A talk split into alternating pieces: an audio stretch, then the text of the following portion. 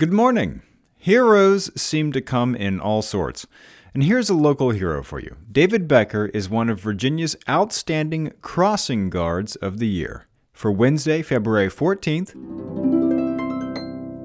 it's your Loudon Now Morning Minute.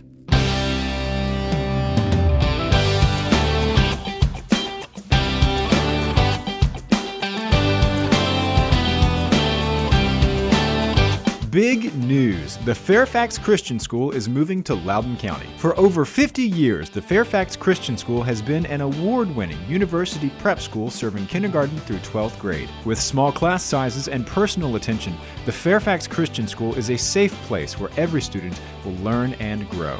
The school is moving their campus to a new fifty thousand square foot facility located on fifteen acres near Dulles Airport. For more information and to enroll your child, visit their website at fairfax christian school dot com. That's fairfax christian school dot com.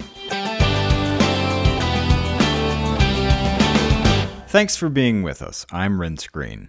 For David Becker, being a crossing guard isn't just about getting kids across the street safely. It's about making sure they know they're cared for. He was out there on a Monday morning recently directing traffic, giving out high fives and good mornings. And it's that kind of demeanor that made him one of seven outstanding crossing guards of the year honored by the Virginia Department of Transportation this year.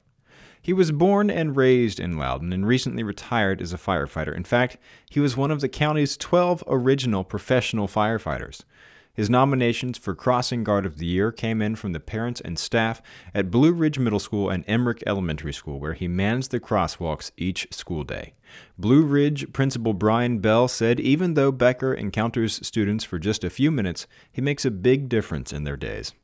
And if that sounds like the job for you, the Loudoun County Sheriff's Office, which staffs the positions, is always looking for more crossing guards. They've got vacancies at five local schools: Balls Bluff and Catoctin Elementary Schools in Leesburg, Mill Run and Hillside Elementary Schools in Ashburn, and Sterling Elementary School. You can apply online at sheriff dot loudon dot gov. And you can go to loudon now dot com slash morning minute to check out the whole story and see some photos of Mister Becker in action. It's at loudon now dot com slash morning minute. In other news, for the first time, more than half of the county's six-year construction plan will be dedicated to transportation projects. Okay. What am I talking about? Last night, the Board of Supervisors Finance Committee got its first look at the latest draft of the county's Capital Improvement Program, which lays out major investments and upgrades in the county over the next six years. Those projects are more than half paid for with debt financing, like issuing county general obligation bonds. Other major sources of funding include the Northern Virginia Transportation Authority, local tax funding, and state and federal funding, and cash proffers and fees also figure. Loudoun is unusual among Virginia counties in the amount of money it spends on road projects, or in fact, in that it spends money on them at all. Roads are traditionally a responsibility of the state, but the previous county board of supervisors decided the state wasn't keeping up. So Loudoun has started building roads, and boy, are we building some roads. According to a presentation by budget staff last night, fifty-three percent of the county's two billion three hundred seventy-three million dollars six-year proposed plan, or in other words, one billion two hundred sixty-six billion dollars, will be spent on transportation projects. That dwarfs the next biggest expenditure in the capital budget, school projects, which come in at only four hundred eighty-four million dollars.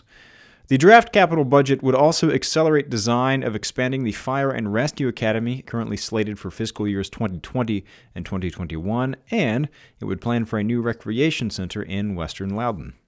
The proposal also includes all of the school board's own requested six-year capital plan, including expanding full-day kindergarten, one new middle school, the ongoing turnover and update of the bus fleet, future school renovations and construction, and the expansion of broadband internet to western Loudoun schools. Department of Management and Budget Director Aaron McClellan said the county could study whether it might piggyback off of the school system's work to bring broadband internet to its western schools to expand that access to western Loudoun homes. If this seems a little light on specifics, it's because although supervisors on the Finance Committee received the full proposed capital improvement program last night, firmly establishing it as public record, if it wasn't already, the county will not release it to the public until tonight, when County Administrator Tim Hemstreet will formally present his fiscal year twenty nineteen proposed budget. And no, I do not have a sense of humor about government transparency. Anyway, after the presentation tonight, supervisors will begin debating that draft of the budget and adjust it to their liking. They are scheduled to take a final vote on April third, and fiscal year twenty nineteen begins July first. Speaking of the state and the Board of Supervisors, a majority on the Board of Supervisors has apparently given up on the idea that all of the extra funding the Washington Metropolitan Area Transit Authority, or Metro, will need to fill its funding gap will come from the state government. Metro jurisdictions, as you may have heard, are on the hook for hundreds of millions of dollars more to help fill funding shortfalls left by years of poor maintenance and uncertain funding. But Supervisor Matt Letourneau said there is not a single budget amendment or proposal or bill that is alive in the General Assembly or has any possibility of being approved in the General Assembly that has one hundred percent of the funding coming from the state. That means that at least some of that will be coming from us. Northern Virginia leaders have often balked at the state's unwillingness to commit funding to Northern Virginia projects. Our region is an economic workhorse for the state, and we send far more tax revenue to Richmond than we get back. The county has settled a set of principles for bills in the General Assembly this year about funding Metro.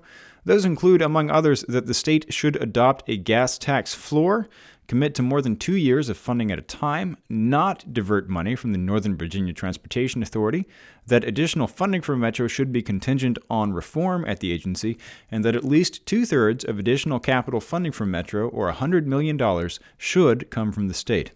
But in the words of Chair Phyllis Randall, if we let the great be the enemy of the good, we will get nothing. And after months of debate and hours-long meetings, and accusations that a committee chairman deliberately slow-walked the decision with parliamentary rules, the school board's Finance Committee recommended a policy yesterday that would guide the school board if it decides it wants to close a school building. This vote, it should be clear, does not mean the Finance Committee is actually recommending closing any schools. The policy would, however, stand up rules for notifying the community and gathering public input, lay out factors for the school board to consider when deciding whether to close a school building, and hold that the school board will consider the impact on attendance boundaries. The vote was at a special meeting of the Finance Committee, the ninth meeting on that topic. Committee Chairman Eric DeKennep has been accused of using his position chairing that committee to try to block a vote.